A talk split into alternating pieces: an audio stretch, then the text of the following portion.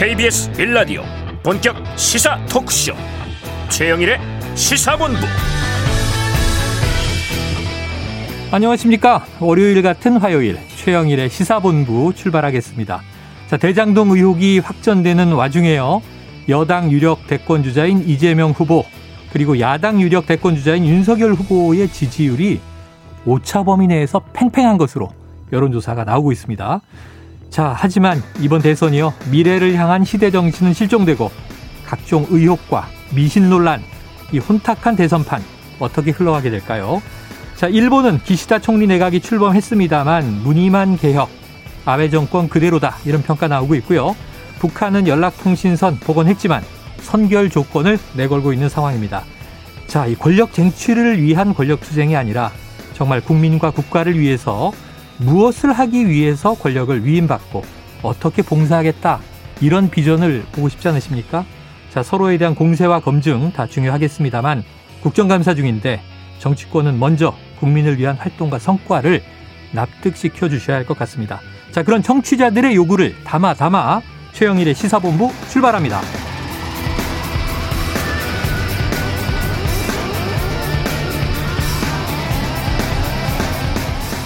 네, 최영일의 시사본부 오늘 1부에서는요. 핵심 뉴스를 한입에 정리해드리는 한입뉴스 코너 대기하고 있고요.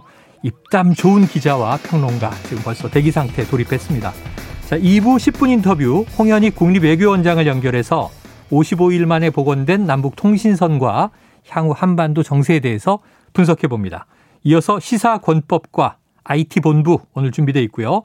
자, 한 입에 쏙 들어가는 뉴스와 찰떡궁합인 디저트송 신청 기다리고 있죠. 자, 오늘 뉴스에 어울리는 노래가 있으면 문자 샵 9730으로 자유롭게 보내주시면 됩니다. 오늘의 디저트송으로 선정되신 청취자분께는 커피 쿠폰 보내드리고 있고요. 많은 참여 부탁드립니다. 짧은 문자 50원, 긴 문자 100원입니다.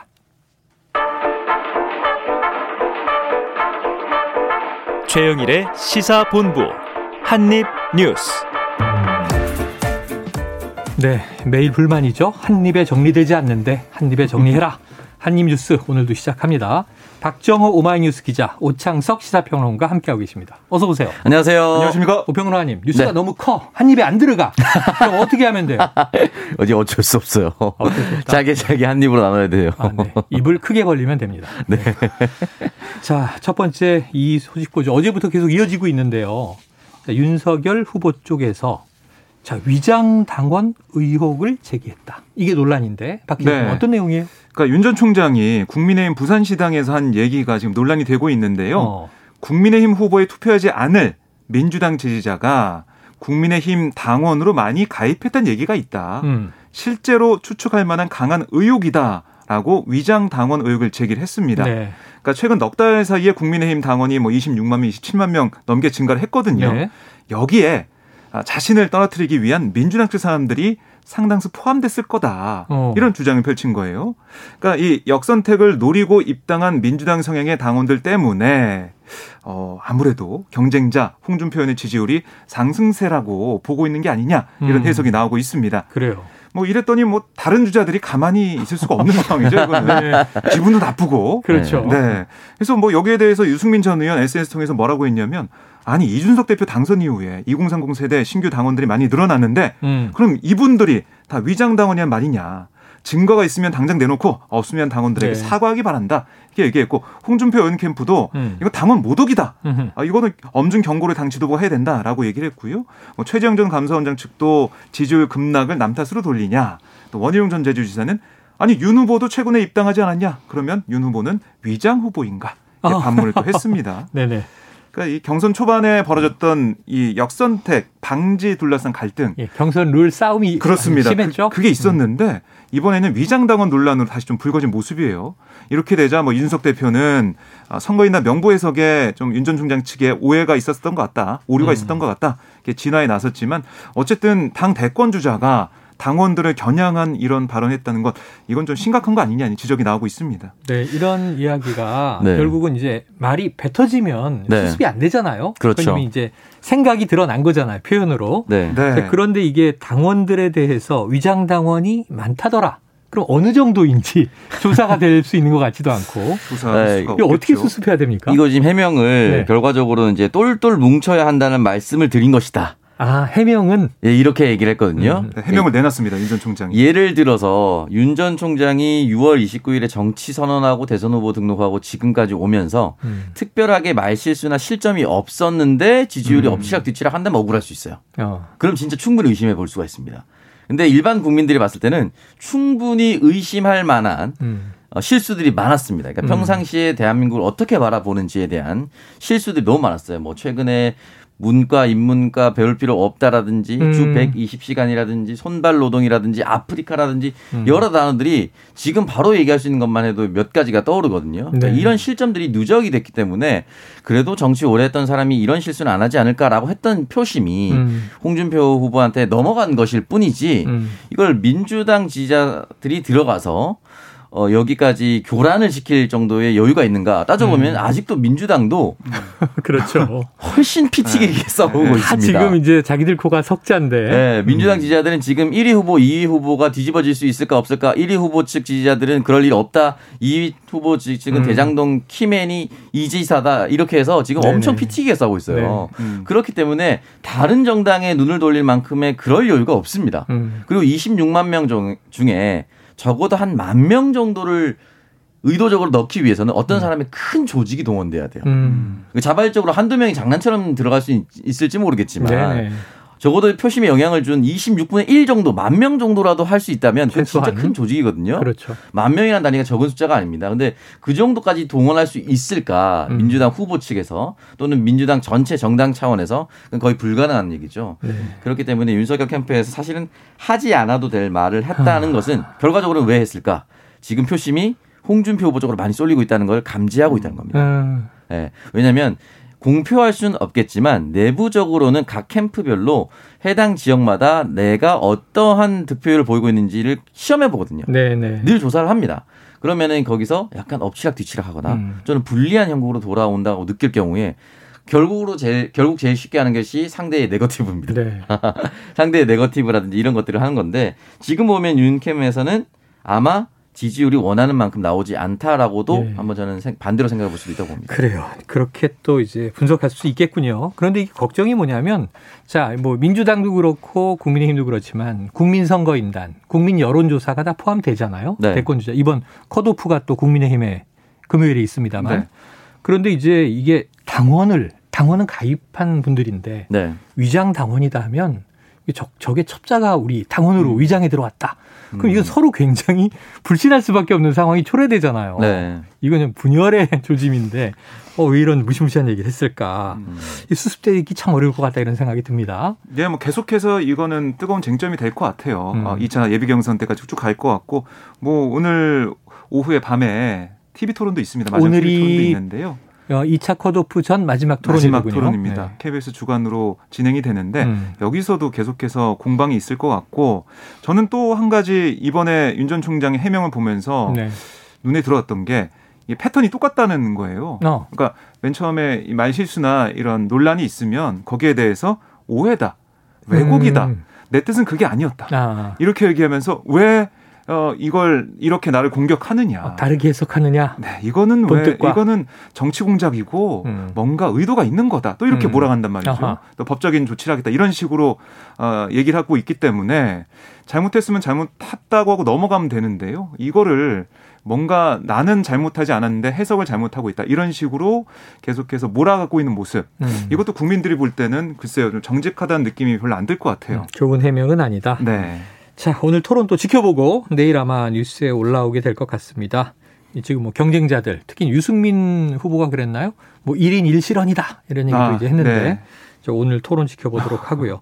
자, 그런데 이미 이제 나왔던 해프닝, 손바닥 왕자 논란, 네. 이거 뭐 어제까지 굉장히 어제도 다뤘고 네. 굉장히 네. 이제 회자가 된 이야기였는데 이것도 또 해명이 네. 이거는 이제 윤석열 후보 본인의 해명보다 캠프 내 여러 사람들이 여러 가지 이야기를 하다 보니까 오락가락 해명이 돼버려서 논란이 커졌다라고 했는데 요거 왕자는 일단락이 된 줄 알았는데 또 고설이 있어요? 네, 뭐 어제 같은 경우를 보면 그 윤후보 캠프의 김용남 대변인의 해명이 또. 논란을 낳고 아, 있는데요. 손가락 위주로 씻는다는 그 발언인가요? 네, 그 발언이요. 물론 웃으면서 뭐 네네. 어, 이 농담식으로 얘기했지만은 네. 웃으면서 받아들일 수가 없는 음. 그런 상황이었고 계속해서 이 윤 캠프의 대변인들의 발언이 음. 또 누구 발언 다르고 누구 발언 다르고 이러니까 믿을 수가 없는 거고. 윤 전 총장의 해명, 직접 해명과는 또 다른 모습이었잖아요. 음. 그러니까 이걸 자신은 윤 전 총장은 지울 생각이 없었던 걸로 나중에 확인이 됐는데 음. 대변인들 쪽에서는 아니 이거 잘 안 지워지더라 이렇게 어, 얘기하면서 안 논란을 키운 면이. 있었어요. 음. 그리고 손가락 위주로 씻는 방법이 해서 좀 다르다. 네, 이 부분들 이 소통이 좀 잘 안 되는 캠프 내 음. 문제도 드러난 그런 상황이고 이뭐 곽상도 의원 아들의 50억 음. 또이 윤석열 전 총장의 에, 손바닥에 새겨진 임금 왕자 이런 것들이 물론 어, 의도가 어떻게 했는지 모르겠지만은 이 상황을 볼 때 국민한테 딱 와닿는 네. 어 이거 좀 이상하다 아, 이런 부분들이기 때문에 며칠이 지나도 계속 회자가 되는 상황인 것 같고요. 음. 홍준표 후보가 여기에 대해서 뭐라고 했냐면 아니 대선판을 코미디 대행진으로 만들고 있다. 아. 이렇게 쏘아붙이고 있고 유승민 캠프도 아니 무속에 의지하는 후보에 대한 국민적 불안을 거짓말과 말장난으로 대하는 윤석열 캠프 제정신이 아니다 이렇게 또 일가를 했습니다. 저는 이게 네. 일반적인 시기였으면은 그래도 이런 농담처럼 하면 넘어갈 수 있겠다라는 생각이 들 때도 있는데 음. 지금 코로나 팬데믹 시대, 시대지 않습니까? 음. 화장실 가면 손 씻기 방법 다 적혀 있습니다. 음. 손가락만 씻으면 안 된다고 몇 번이나 적혀 있어요. 네. KBS의 화장실 잠깐 들어갔다 나왔는데 또 적혀 있습니다. 근데 김용남 대변인이 손가락 위주로 씻었다라고 얘기하는 것 자체는 네. 기본적으로 지금 코로나 국면에서 자기 청결을 지키지도 않는 후보라고 얘기한 거예요. 손도 제대로 자기가 못 씻는 후보고 이게 말이 빨리 돕니다. 그러니까 음. 각 방송사별로 이 TV 토론을 주관하잖아요. 네. 들어가기 전에 이 방송국 관계자들이 손에 쓰여진 걸 봤다는 얘기들이 계속 나오고 있습니다. 음. 그러니까 이거는 뻔히 한- 손바닥으로 진짜 하늘을 가리려고 하는 거예요. 그리고 마지막으로 말씀드리고 싶은 게 지금 지난 총선 2020년에 미래 한국당이라고 있었어요. 네네. 국민의힘 전신인 미래통합당이 위성정당을 만든 게 미래 한국당이었는데 아, 아, 지금 합쳐진. 네, 미래한국당의 청년 비례로 처음 지명됐었던 우원재 씨라고 있습니다. 음. 그러니까 계속 자유한국당에서 청년 대변인도 했었던 보수 인사라고 음. 볼 수가 있겠죠. 뭐라고 얘기를 했냐면 차라리 솔직하게 말하지 그랬냐. 음. 내가 너무 대통령이 되고 싶고 부족한 건 많은데 음. 이런 거 작은 거 하나라도 써서 마음의 안정을 찾고 싶었다. 네네네. 나는 시험 칠 때 매번 그 너무 간절해서 엿이라도 매번 먹고 막 그랬었다. 음. 이렇게 얘기했으면 그냥 간절하게 넘어갔을 텐데 네. 해명이 그렇죠. 지지자가 써준 거였다, 몰랐다, 안 지워졌다, 손가락만 씻었다 이렇게 얘기하니까 음. 아니 이거 뭐야 진짜였네? 맞아요. 진짜 무당 얘기를 들은 거야? 무속인 얘기 들은 거야? 이게 정형화됐다는 거예요. 여기에 대한 트라우마로 탄핵이 됐는데 왜 이걸 아직도 모르고 있냐? 이런 자, 비판을 조금 네. 부족하더라도 진솔하게 네. 좀 소박하게 진정성 있는 답을 하는 것이 음. 국민들에게 더 오히려 아 그럴 수 있지 이렇게 이제 또 되고 그러면 더 이게 또 서민적인 느낌이 들 수 있어요. 네. 전화 위복이 안 되는 것은 좀 과도한 좀 납득하기 어려운 해명들이 문제를 더 크게 예, 어, 확대시켰다 이렇게 이해할 수 있겠습니다. 자 이건 뭐 어제까지 있었던 이야기니까 오늘 토론에서 또 네. 어떤 이야기들이 나오는지 지켜보도록 하고요. 자 지금 이 홍준표 후보가 좀 격한 말을 최근에 쏟아냈어요. 좀이 네. 방송에서 언급하기 어려운 약간은 좀 이제 하대하는 이제 표현을 쓰면서 또 뭐랄까요? 참 말을 할 수가 없네. 그런데 그 대상이 지금 몇 명이 지금 이제 후보들인 거죠. 그 중에 한 명 하태경 후보. 지금 홍준표 의원이 나를 향해서 막말을 쏟아내고 낙선을 종용했다. 네. 사과하라 지금 이런 얘기가 나온 것 같아요. 그러니까 하 의원이 직접 이 녹취록까지 공개를 했어요. 아, 그 네네. 내용을 보니까 방송에도 뭐 이 뉴스에 많이 네네 나왔습니다. 얘기를 음. 했고 어, 홍준표 의원이 이 어제 이제 경남 의창 지역 간담회에서 뭐라고 했냐면 당원들을 음. 대상 뭐라고 했냐면 이번 4강 투표할 때 제발 하태경은 좀 떨어뜨려 달라. 이게 직설적으로. 대놓고 낙선 운동을 한 건가요? 네. 그러니까 대선 토론하러 나오면 자기 얘기를 해야 되는데 남의 흠집을 잡아서 또 음. 흠도 아닌 거 잡아서 뒤집어 씌우려고 말한다. 이렇게 주장을 한 거예요. 네. 그랬더니 하태경 의원 가만히 있지 않았죠. 음. 아니 평소 조국을 열심히 비판하신 홍 후보님을 조국 수홍으로 몰아붙였다는 건데 음. 제 비판을 듣고 조국 수사 과잉 주장 국민의 뜻에 따라 바꾸겠다고 정정하지 않았냐. 음. 제 말을 안 듣고 아직도 조국 수홍하고 계셨다면 홍 후보님께 중도층은 더 이상 오지 않았을 거다. 어. 오히려 내가 도와준 거다. 그래요. 이렇게 얘기를 했고 막말로 당을 참패의 늪에 빠뜨렸던 사람 반성은커녕 또 다시 음. 막말로 정권 교체 기회까지 날리려 한다. 음. 저야말로 너무 답답하다 이게 꼬집었습니다.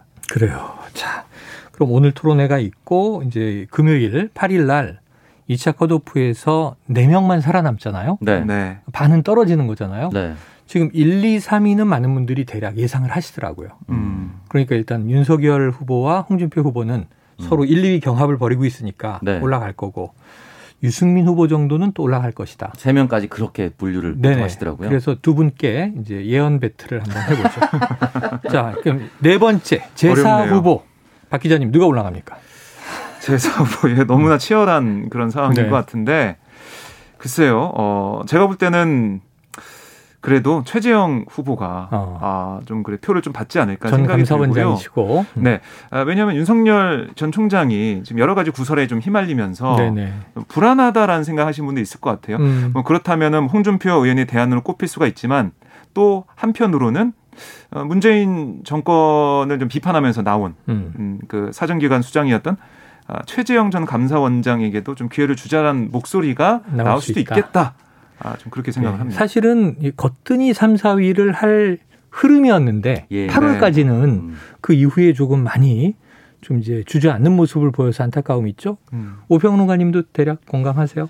네, 저도 그렇게 생각을 하고요. 본인 실점이 워낙 컸기 때문에 음. 이제 이걸 누구한테 뭐라 책임을 전가할 수는 없을 텐데 저는 개인적으로 국민의힘의 경선 흥행을 위해선 원희룡 후보가 올라가는 게 맞다고 봅니다. 음. 그러니까 최 후보나 황교안 후보는 상대적으로 공약이 굉장히 빈약합니다. 아. 음. 던졌던 메시지나 아젠다가 굉장히 부족한데 네네. 그래도 상대적으로 원희룡 후보는 공약이라든지 국방이라든지 준비를 음. 굉장히 많이 한또 부분이 지금도 보였거든요. 뭐 광역지자체 네. 행정가 출신이고요. 네, 그리고 뭐 제주 이토스에는 본인이 직접 얘기했었던 부분도 있었고 음. 여러 가지 공약들이 준비가 돼 있는데 나머지 최 후보와 황 후보는 잘 안 보여요. 음. 근데 안타까운 건 뭐냐면 최 후보는 최근에 장기표 후보와 함께 연대를. 선언했습니다. 네. 더 오른쪽으로 가버렸어요. 음. 황교안 후보도 계속 오른쪽에 머물러 있습니다.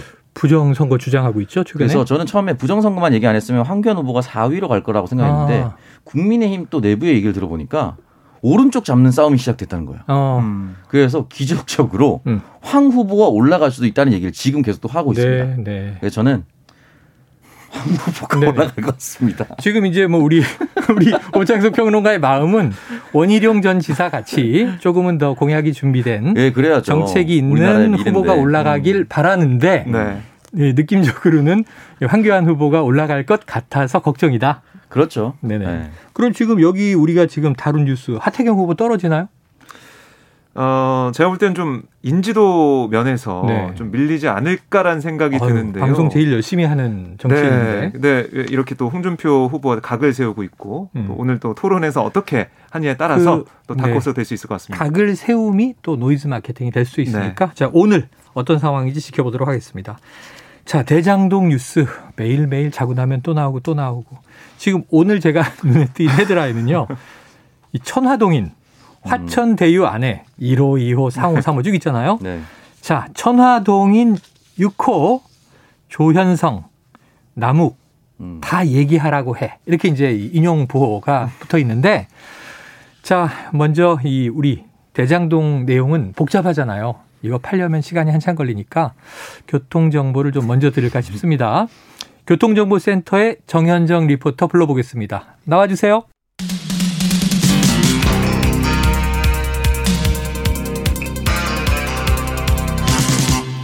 최영일의 시사본부.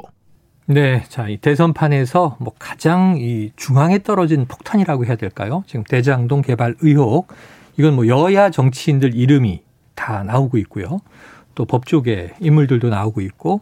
그리고 이제 여야에 다 불리한 뉴스가 연일 교차로 또 나오고 있어서 국민들이 좀 혼란스럽습니다. 매일매일 우리가 정리하고 있습니다만.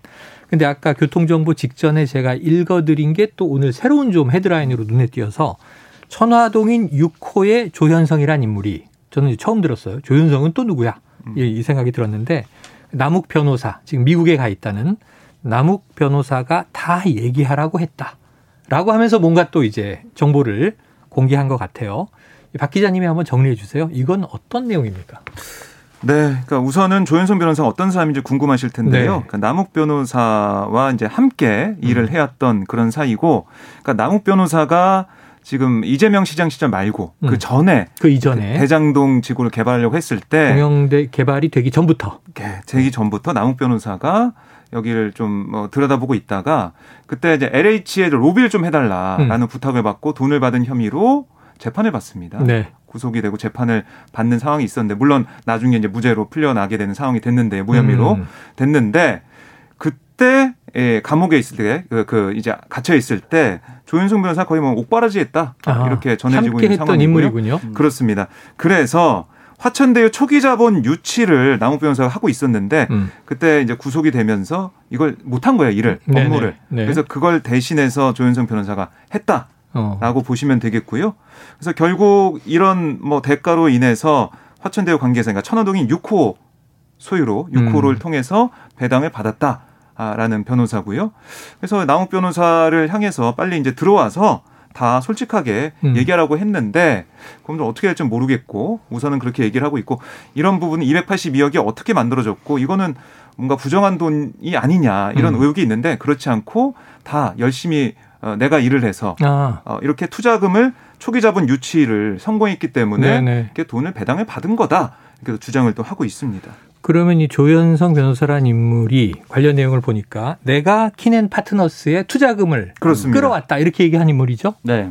그리고 이제 그걸 통해서 200억 대가 넘는 배당을 받았는데 그것은 내가 합당하게 받아야 되는 합법적인 성과다. 네. 네. 문제 없다. 282억 원입니다. 네. 그리고 수익이. 이제 김만배 이 저 최대 주주와는 나는 연락도 별로 최근에 주고받지 않았다 이런 얘기를 했죠. 네. 네. 뭐 그럼 일단은 그러면서 남욱 변호사는 자 이 자신과 주고받은 얘기들 다 그 만배 형이 이런 표현이 등장하더라고요. 음. 그러면서 이제 어떻게 하려고 저러는지 그 일이 어디로 튈지 모르겠다 이런 네. 얘기를 했다는 거죠. 네. 남욱 변호사가. 이게 어떤 의미를 담고 있는 거예요? 그 영화 예전에 불한 불한당이라고 설경구 씨 임시완 씨 나온 드라마 아, 영화가 있습니다. 아. 몇 년도죠? 얼- 몇 년, 얼- 한 5, 6년 정도 아, 된것 네네. 같은데 정확히 음. 연도 기억 안 나는데 거기에 설경구 씨가 사람을 믿지 말고 상황을 믿어야지라는 얘기를 해요. 아하. 그럼 지금은 각자 사람을 믿을 수는 없는데 상황상 사건이 터졌는데 남욱 변호사는 한국에 없다. 상황상 조금 미심적인 부분이 있는 음, 거죠. 음, 음. 그러니까 한국의 상황이 이 모든 설계자는 남욱 변호사가 아닌가라고 몰아가는 상황이 돼버렸어요. 음. 그랬더니 지금 조윤성 변호사가 흘린 거예요. 어떻게 어. 보면은 남욱 변호사가 솔직하게 다 얘기하라고 했다. 음. 그럼 이 상황만 보면은 음. 두 가지로 해석될 수가 네. 있습니다. 하나, 솔직하게 다 얘기하면 나로 지목한 우리 모두 다 죽어라는 메시지가 될 수가 있겠죠. 어. 나도 솔직하게 얘기할 수 있어. 음. 나만 죄 있어? 우리 다 같이 있어. 아, 지금 정영학 회계사는 녹취를 이미 네. 제출했는데. 나도 뭐 가지고 있는 게 있어. 어. 라고 흘린 걸 수도 있고요. 음. 그렇기 때문에 반대로 두 번째 뭐냐. 그러니까 입을 다 닫아라고 얘기하는 걸 수도 있습니다. 음. 이렇게 다 죽어 또는 다 닫아 이두 가지 의미가 지금의 상황상은 다 드러났기 때문에 음. 남욱 변호사가 편안하게 다 얘기하라라고 했으면 저는 반대로 남욱 변호사가 한국으로 들어오시면 됩니다. 음. 억울한 부분이 있거나 또는 소환 조사에 응한 만약에 소환장이 날아간다면 입국해서 다 얘기하겠습니다라고 얘기하면 깔끔하게 끝나는 부분입니다. 음. 이 과연 그렇게 갈 수 있을 것인가는 조금 더 지켜봐야겠죠. 그래요. 네.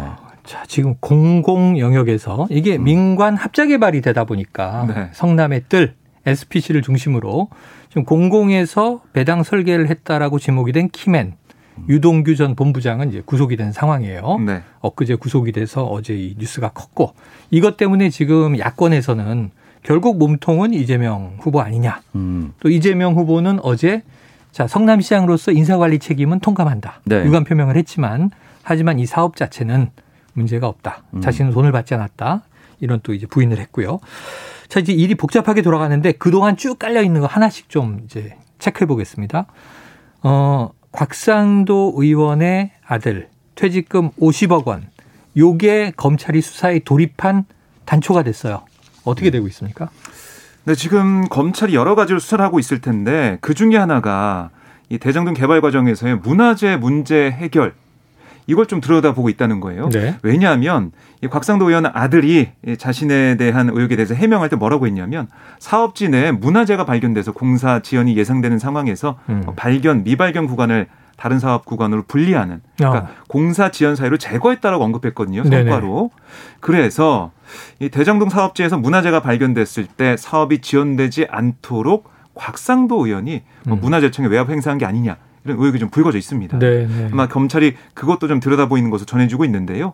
문화재청이 대장동 사업을 승인한 2017년 당시 곽상도 의원이 어디 있었냐 음. 이게 또 중요하잖아요. 그렇죠. 문화재청 소관인 어. 국회 교육문화체육관광위원회 위원이었습니다. 아, 상임위가 그렇습니다. 그래서 뭔가 거기서 영향력을 행사했고 그 결과 사업이 좀 원만하게 잘 풀려가지고 결국 화천대유에서 그런 것들을 감안해서 하나의 요인으로서 감안해가지고 퇴직금 50억을 준 게 아니냐 이런 의혹 여기에 대해서 검찰이 수사하는 걸로 보이고요. 음.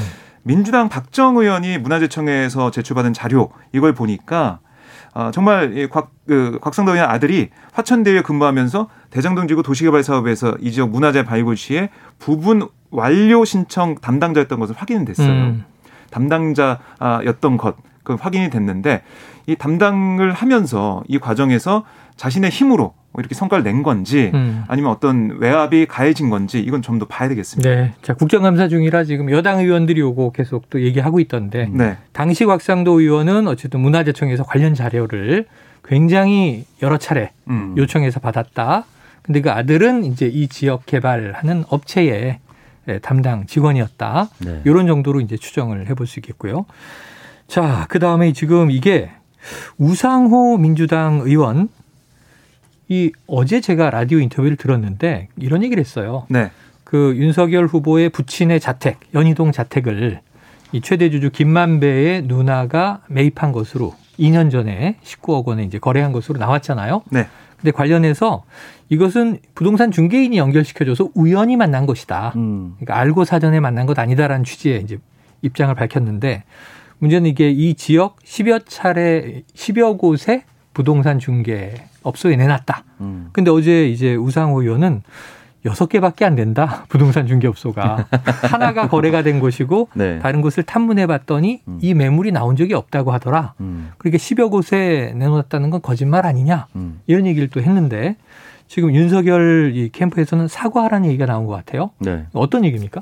일단 기본적으로 우상호 의원이 왜 이렇게 얘기를 했느냐. 음. 해당 서대문구 지역의 국회의원입니다. 예, 본인의 지역구죠. 네, 네. 이게 사실은 이게 엎치락 뒤치락 그러니까 당시에 보수 정당의 소속이었던 한나라당 이성원 의원과 거의 한 20년째 똑같은 후보 1대1 구도로 격싸고 있습니다. 20년 동안. 예, 최소 20년은 네. 이성원 당시 전 의원 그리고 우상호 현 의원은 이 지역에 계속 있었습니다. 음. 그러다 보니까 흔히 말해서 그 지역을 오래 누빈 사람들은 음. 해당 지역의 주민들의 밥숟가락이 몇 개인지 안다. 이 정도로 음. 이제 열심히 그렇죠. 활동을 하거든요. 손바닥처럼 잘한다. 네, 그러니까 이성원 전. 의원도 그럴 거라 생각하고요. 음. 우상호 의원도 전 그럴 거라 생각하는데 그러다 보니까 본인 지역구라서 알 수 있는 부동산 그 거래소에 다 전화를 한 거죠. 네. 부동산 방에 다 전화를 했더니 실제 10여 곳이 아니었고 여섯 개밖에 없었고 그 중에 한 곳이었으니까 여섯 곳도 제대로 우린 문의 받은 적이 없다라고 의문을 하나 제기했고요. 음. 두 번째는 이 해당에 있는 그 주택 같은 곳은 보통 사고 싶어 하는 사람들이 있어서 음, 대기자들이 대기 를 걸어 놓는다고 하더라고요. 대기 수요라고 하죠. 네, 그래서 음. 혹시나 여기 매물 나오면 저한테 바로 전화 주세요. 음. 제가 살 거니까 이렇게 대기를 걸어 놓은 사람들이 엄청 많다고 하더라고요. 어. 그 우상호 의원 같은 경우도 본인 또 연세대 나왔으니까 연세대 교수님들 중에 또 일부가 여기 거주를 한대요. 아, 많이 사시죠. 그래서 교수님들 굉장히 좋아하는 조용한 동네다. 음. 그렇기 때문에 대기자 수요 없이 그냥 한 사람에게 그대로 다이렉트로 계약이 됐다는 건 미심쩍다. 네. 이렇게 얘기를 한 거고 음. 이렇게 몰아가니까 윤석열 후보 쪽에서는 아니다 라고 얘기하면서 가만히 있지 않으면 내가 뭐 고소를 하겠다 뭐 이런 식의 법적 책임 묻겠다라는 식의 지금 형, 형국이 나왔는데 아. 이게 엎치락 뒤치락 하면은 저는 윤석열 후보한테 더 안 좋다고 봅니다. 음. 뭐 실제로 고소를 한다고 하면은 이 고소가 들어가면 이게 진실인지 아닌지 파헤쳐 봐야 되거든요. 검찰에서는 파헤쳐 보고 이 이슈는 계속 진행이 되는 겁니다. 네, 그렇죠. 그러니까 아마 그 법적 책임을 물을 수 없는 상황에서 음. 그냥 한 번 던지고 그만 그만합시다라고 사인을 보낸 게 아닌가. 음. 네. 근데 우상호 의원 입장에서는 상대 정당이기 때문에 그렇죠. 멈출 이유는 없어 보입니다. 자, 이게 누가 억울한 건지 우리가 딱히 팩트를 알아야 이제 음. 판정을 내릴 수 있을 텐데 두 분께서 좀 요거 한번 정리해 주세요. 어느 쪽이 옳다. 자, 이건 다음에 이제 시간을 가지고 하기로 하고 네. 시간이 짧게 남았는데 요게 좀 궁금한 뉴스가 하나 떴어요. 스타벅스 우리가 잘 아는 이제 커피 프랜차이즈입니다. 네. 굉장히 이제 도심 곳곳 많은 곳에 있는데 음. 트럭 시위를 예고했다. 누가 왜? 이게 제가 준비한 건데요. 네. 스타벅스가 가끔씩 판촉 행사를 합니다. 뭐 스타벅스 다이어리, 팬들이 많아서 엄청나요. 네, 가방, 랜턴 등등인데 최근에 했었던 건 바캉스 용품 뭐 네. reusable day라고 해서 이제 다회용 컵을 이제 판촉한 행사가 네, 있었어요. 네. 그러니까 다회용 컵을 이제 흔히 말해서 친환경 day로 지정을 해서 어. 일회용 쓰지 말고요. 네. 다회용 씁시다 했는데 이게 첫 번째 문제는 다회용이 20여 회 쓰면 폐기해야 된다라고 권고한 거라서 아, 네. 실제로 다회용은 아니었다. 그 일반적으로 이 텀블러 같은 거랑 다른 건가 봐요. 좀 달라요. 플라스틱으로 네네. 제작해서. 근데 중요한 거는 이거를 얻기 위해서 음료를 개인이 8잔에서 10잔 시켜놓고 네. 그냥 가버리시는 분도 있고요. 그리고- 얻기 위해서. 네. 안 들고 가시는 분들도 있고 스타벅스 앱에는 8천 명이 대기를 하는 상황도 있었고요. 음. 한 매장에서는 650잔이 대기하는 상황도 있었습니다. 아, 그런데 아무런 다른 보상도 없이 이렇게만 진행을 하니까 노동의 강도가 너무 심하다. 아, 그렇지, 그렇지. 적당히 해달라라고 해서 스타벅스 직원들이 이렇게 각 지역별 매장에서 돈을 보내서 우리 대신에 시위해 주세요라고 지금 돈을 모금했는데 돈이 되게 빨리 모으고 있나 봐요. 오. 그래서 티 트럭 시위에 나서겠다라고 한 게 이제 현 상황입니다. 아, 스타벅스의 직원들이 예. 프로모션 행사가 음. 직원들에게 너무 노동 강도가 갑자기 세게 몰린다. 네. 여기에 이제 저항을 하는 반대 시위를 모금을 해서 하는 것이다. 그게 트럭 시위다. 이렇게 얘기를 했습니다. 자, 이해가 되네요. 아유. 그러니까 노동 환경에 대한 문제도 들여다봐야 되는데 지금 대선이 민생 문제 해결하려고 네. 대통령 뽑는 건데 네. 아, 정말 이 그러니까 이슈들이 정책 얘기를 해야 되는데 정책 대결이나 네, 민생 이슈는 얘기하고. 없고 아 왕자 얘기하고. 우리나라에는 왕도 없는데 네. 자, 네 박정호 기자도 이 뉴스 같이 뽑으셨다면서요? 네. 이거 저도 이거 보면서 음. 사실 뭐 종종 가는 곳이기 때문에 네네. 어, 일하는 모습 보게 되거든요. 음. 그러니까 이게 650명이나 아, 그러니까 650잔을 만드는 상황도 있었다는 아, 거 아니겠습니까? 네네. 근데 여기는 어, 뭐 배를 안 줘요. 진동배를 안 줘요. 네. 음료나 만들어줄 때 진동벨이 울려서 가져가는 게 아니라 네. 이름을 부릅니다. 음. 닉네임이나 아니면은 A 몇 번 손님 이렇게 부르거든요. 음. 650번 불렀으면 정말 목이 아팠겠다. 아, 생각도 들고 그랬겠네요. 이, 이런 이 노동 환경이 참 안 좋은데 사실 이 스타벅스라는 그 이 곳이 어떻게 보면은 직원들의 복리후생을 잘 책임지고 음. 이런 걸 자랑해 왔거든요. 그렇죠. 이걸 자랑하면서 사람들한테 좀 우리 잘하고 있다 이렇게 얘기를 했었는데 이 부분 경무에 시달리는 이 직원들의 이런 문제 를 어떻게 해결할지 좀 봐야겠습니다. 그래요. 손님도 왕이겠지만 네. 우리 직원들도 인간이다. 이걸 함께 명심해야 될 것 같습니다. 자, 오늘 한입뉴스 역시 박종호 한뉴스 기자, 오창석 평론가 두 분 해석 그리고 논평 잘 들었습니다. 고맙습니다. 감사합니다. 고맙습니다. 네, 자, 디저트송 발표 드릴게요. 4779님, 우리 청취자 본부장님 중에 멋진 신청곡을 주셨는데요. 저도 너무 좋아하는 빌리 조엘의 어니스티. 어니스티. 야, 이게 어떤 솔직함, 정직함. 자, 실수나 잘못이 있을 땐 구차한 변명보다 솔직하고 정직한 게 더 멋있다는 걸 정치인들은 왜 모를까요? 허점이 있어도 정말 솔직하게 자기를 드러낼 때 감동이 오는 것 같아요. 우리 정치인들이 너무 완벽하려고 자꾸 가면을 쓰려고 하는 거 아닌가 하는 생각도 듭니다. 자, 4779님 커피 쿠폰 전해드리면서 빌리 조엘의 어네스티 듣고요. 저는 입으로 돌아오겠습니다.